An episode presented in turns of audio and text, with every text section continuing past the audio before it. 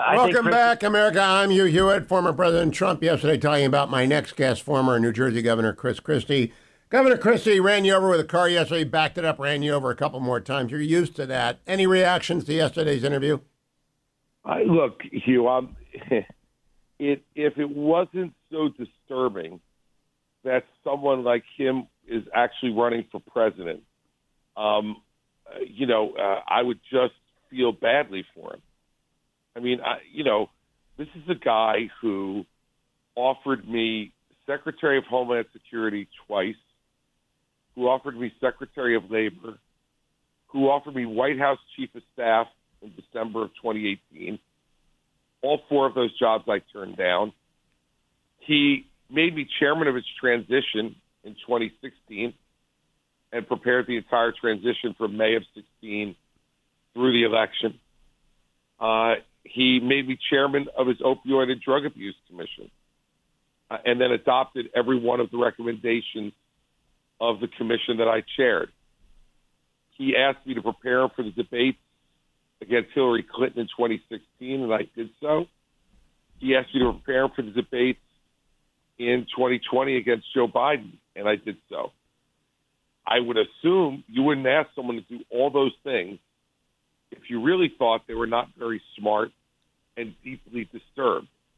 Um, so, you know, this is a guy who makes things up as he goes along, and and I tell you, is obviously under an extraordinary amount of pressure, um, given what he's done, what his conduct has been, and the ramifications of that conduct.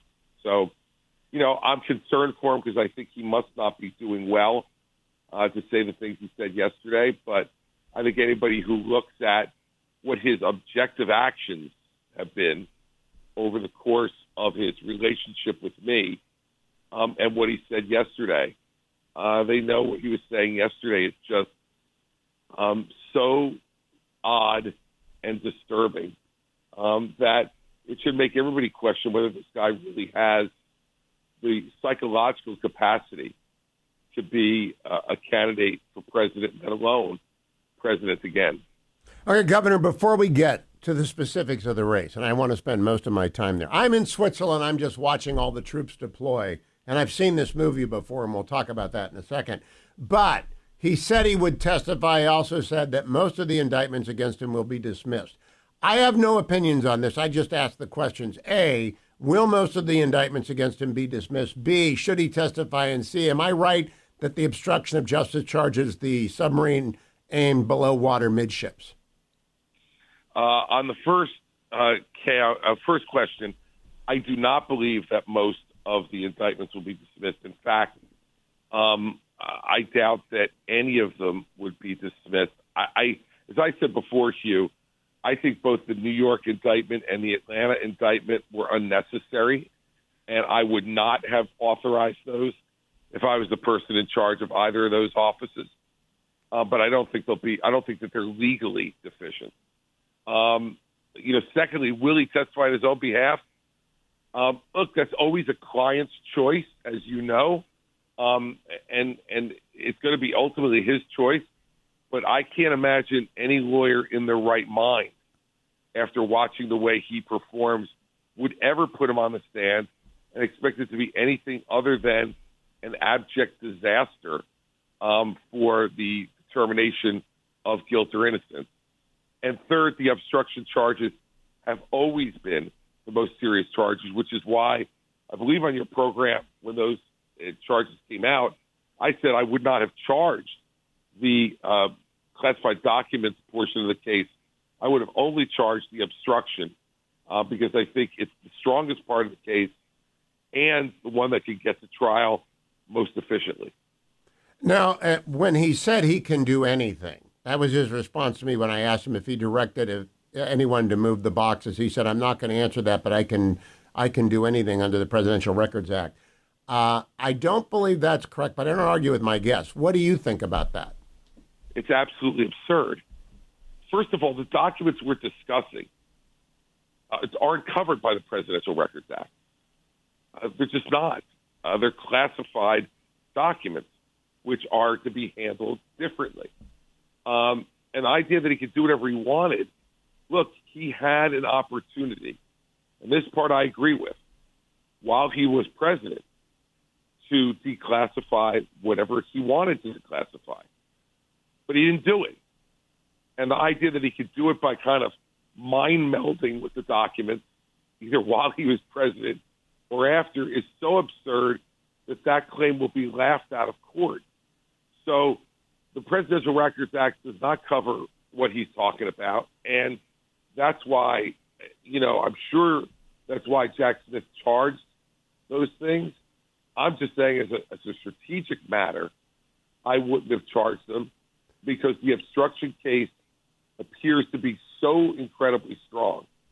I mean, when you look at the voice memos of his attorney that are in the possession of the government, those voice memos alone and testimony that you have to assume will be consistent with it, with those memos, are so devastating that, you know, a ju- if it were in a civil matter, a judge could almost direct a verdict of obstruction. Well, well, let me ask you that: would would you have would you have picked Jack Smith for the? Jack Smith has lost at the Supreme Court unanimously for making up charges against Bob McDonnell. He does seem to be an American Javert. He does not come across well in his brief efforts to explain himself on TV. Would you have picked him to be the special counsel for this? Because I think all the D.C. charges are absolutely constitutionally barred. Look, I don't, you know, Hugh, I don't know Jack Smith all that well, so it's tough for me to evaluate his entire career. But what I would say to you is, I think there were a lot of people um, available to the Justice Department to select who didn't have some of the history that Jack Smith has. And given the level of scrutiny that will be on this case, um, I would have wanted someone with a background that had, you know, none of the history you just referenced. All right, let, us go to the campaign because I have seen this movie before from four feet away. And the former president loves a crowd on the stage. And unless the rest of you get together and draw lots, he's going to be the nominee. If you all stay in through Super Tuesday, he, you know, the winner take all rules in California guaranteed he will be the nominee. Is that going to happen? You know, we're going to have to see how the campaign progresses. Hugh, you know, we're we're in the first week of September. Um, I'm in the race for three months. Um, I think the idea that any of us at this moment um, who are doing some impressive things on the campaign trail should drop out is kind of ridiculous. I mean, look, the last New Hampshire poll has me at 14%, clearly in second place, and 20 points behind Trump, but Trump at only 34. Um, you know, I don't see any incentive for me to drop out at the moment um, at all. So I don't. I don't think you should. But I absolutely do not see why Governor Hutchinson is still in this. I do not understand Governor Burgum. They and and actually, I don't understand Vivek. You started to rip into Vivek, but but Vivek can be interesting. He's a great interview. I hope he comes back. Did you make a Did you make your point with Vivek in the last debate? I think I did, but you know, look, you know, I wasn't my intent to go in and make points on Vivek, but when he gets up on the stage and he says some of the patently absurd stuff that he said, and the absurd stuff he said on your program, um, you know I can't sit there and be silent and won't. Um, but I think I made the points pretty clearly on Ukraine, on Taiwan. Um, you know, it, it, and I think Nikki made her point very well on Israel. Um, so, you know, I, I think we've made our points on him, and I think, you know, he's someone who seems to be running more for auditioning for Donald Trump's vice president than he is to really be president. When you get on the stage and say, he's the greatest president of the 21st century. But at 38 years old, I'm running against him because I'd be better. I, I, don't know what to make of that. That's Pete Buttigieg. I, I, I got to go back to the uh, the neck the third debate. You said on ABC this past weekend that it's going to be in Tuscaloosa, Alabama. I checked with the RNC; that's not official. But if it does go down there, that is Trump country.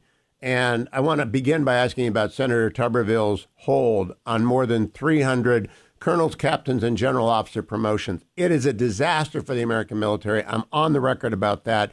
Nikki Haley agrees with me. Former President Trump and Governor DeSantis agree with Senator Tuberville. What does Chris Christie think? I've said this already publicly.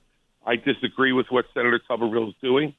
Um, he has every right to make the points he's making regarding Pentagon policy, but he should not do it by impairing the readiness of our military, which is what I think he's doing. All right, now let's let's go to the debates beyond, if there is one in Alabama, the third debate. I believe there are 12 going to happen. Do you think they're going to be 12, and do you think the RNC is going to follow through on that?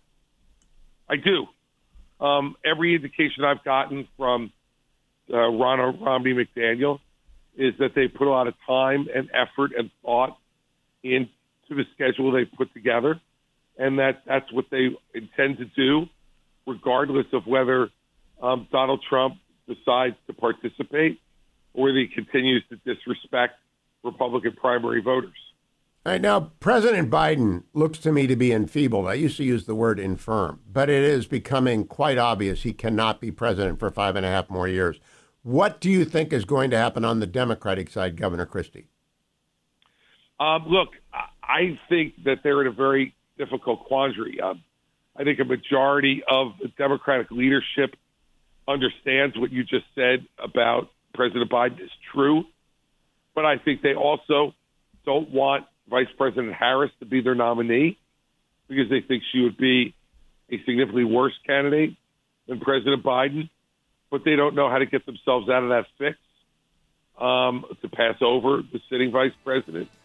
And so uh, I think they're in a very tough bind. I, I don't think Joe Biden will back out if Donald Trump is our nominee. So I agree, I, I agree with that. I'm going to come back with Governor Christie if he can give us some additional time. So don't go anywhere, America. I'll talk to him off the air for one question or two, and we'll post that and play it tomorrow. But we'll be right back. Don't go anywhere. Stay tuned to the Hugh Hewitt Show. I'm back now with Governor Chris Christie. We will air this tomorrow. Governor, let's use these three minutes off the air and I'll play it tomorrow about Dr. Fauci. You heard what the president said yesterday. I was enamored of Dr. Fauci. Ah, he came on the show three times, and then I lost my affection for him because I found out he was lying to me and he didn't tell me the truth about gain of function, etc. What was going on? You were there. What was going on with Tony Fauci and Donald Trump?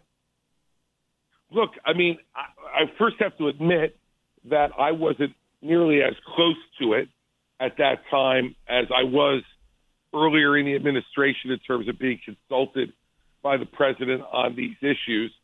But what I can tell you is he seemed to me to have complete confidence in Dr. Fauci during the time that Fauci worked for him. I think he he expressed to me frustration with Fauci from time to time, as he did with almost anybody who didn't agree with him 100% of the time.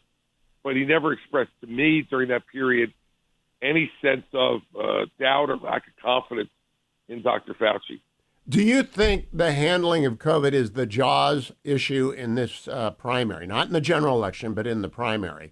Because Governor DeSantis, uh, Donald Trump tore into him yesterday on his love of Fauci, and then you know everyone comes after former president on not firing Fauci. Is it lurking out there in the water for every Republican voter? Look, I, I I do think that it's an issue. I don't.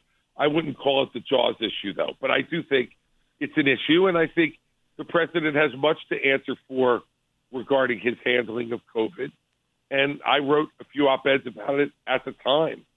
So uh, I didn't agree with the way the president was handling it uh, completely. There were some things I agreed with, much I disagreed with. But, you know, in the end, let's remember that the, the person who understood and executed the, hand, the appropriate handling of COVID um, first was Governor Brian Kemp of Georgia. And anybody who tries to claim otherwise is just trying to rewrite history. Governor uh, Kemp was the guy who did that first, most aggressively, and most effectively. Oh, that's interesting. I didn't know that. Uh, I thought Kristi Noem was. So that, that's good to know. Uh, last question before we come back live, Governor. In terms of, of talking about COVID on the debate stage, the rules don't allow people to actually talk about it. It's a pandemic. You can't do it in a minute. Should the rules change to address what happened and what will happen in the future? Look, I'd love for the rules to change, but for the rules to change, by the way, people on the stage have to adhere to the rules. True. And I think that, you know, one of the real problems of the first debate was that a few of the candidates in particular just paid no attention to the rules. Bells were going off frequently. They just kept going. They kept interrupting um, at times. And look, you know me, Hugh. I'm I am uh, I am no wallflower, but the, the rules the rules are there. I agree. Be, you know, the worst rule is the right of response, Governor. I really, yeah. I would torpedo that rule. It's the dumbest rule. It, it, because, you know, they said something about the Trump administration not building the wall, and Vice President Pence said that entitled him to a response. Well, you're running against President Trump. How does that entitle you to a response? I, I, I just think it's the dumbest rule, and uh, but nobody asked me. We'll be right back on the air with Governor Chris Christie. Stay tuned. Welcome back, America. I continue my conversation with Governor Christie. Governor, I want no labels to prosper. I want them to get out there and raise a lot of money and find a couple of Democrat dummies to run on that and drain votes from Democrats because I'm a Republican. What do you think about no labels? I think it's a fool's errand. Um, I really do, and and I think that um, they shoot with a shotgun. Um, they don't know who they're going to hurt, um, depending upon who they nominate and not something that I would ever care to be involved in. All right, let me talk to you about the uh, the campaign itself. I asked former President Trump yesterday, "Can you campaign from behind a defense table?" He dismissed it as being a non-issue. It is an issue. I mean, I, I don't agree with scheduling these trials. I think it's it's absurd to have trials in the middle of a campaign, but they're going to happen. Can someone really campaign for president when they're a defendant in an ongoing case? No, of course not and he is going to spend all of March and much of April um, in a D.C. courtroom um, with his lawyers telling him he can't speak. Uh, instead of being out on the campaign trail, making the case against Joe Biden and Kamala Harris, he is absolutely disqualified, practically, from being our nominee. And if we nominate him, we will lose. It's that simple.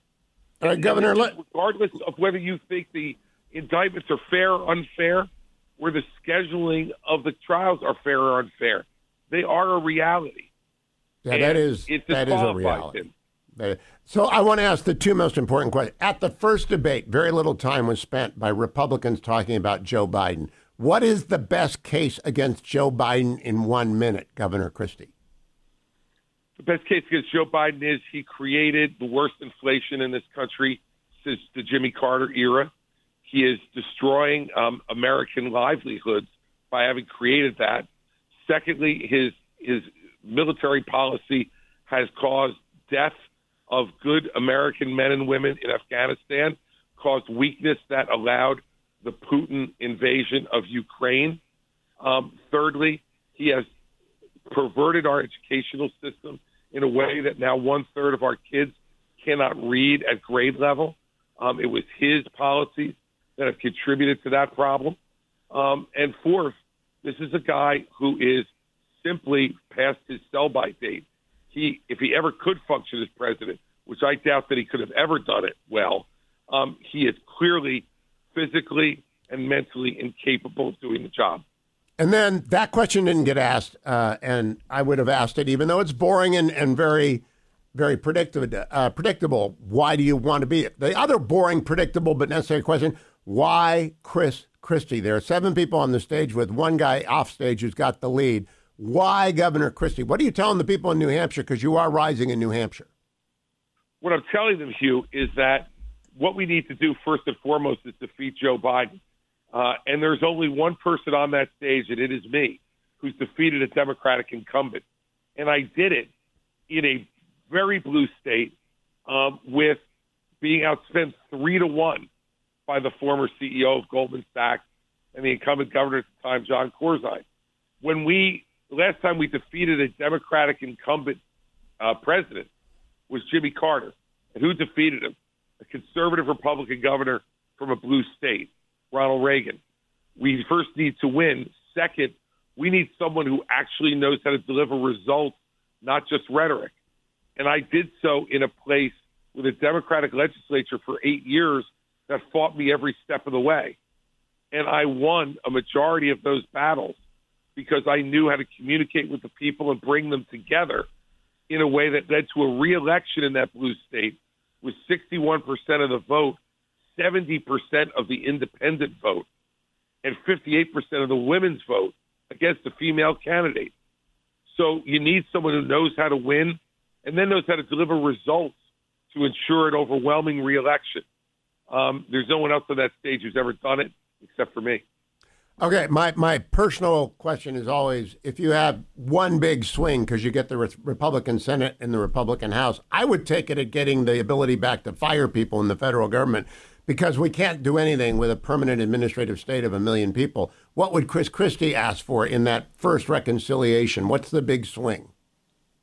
You know, Hugh, it's interesting that you gave the answer you just gave. I think it's it's incredibly important because you can't run a government um, if you can't determine personnel.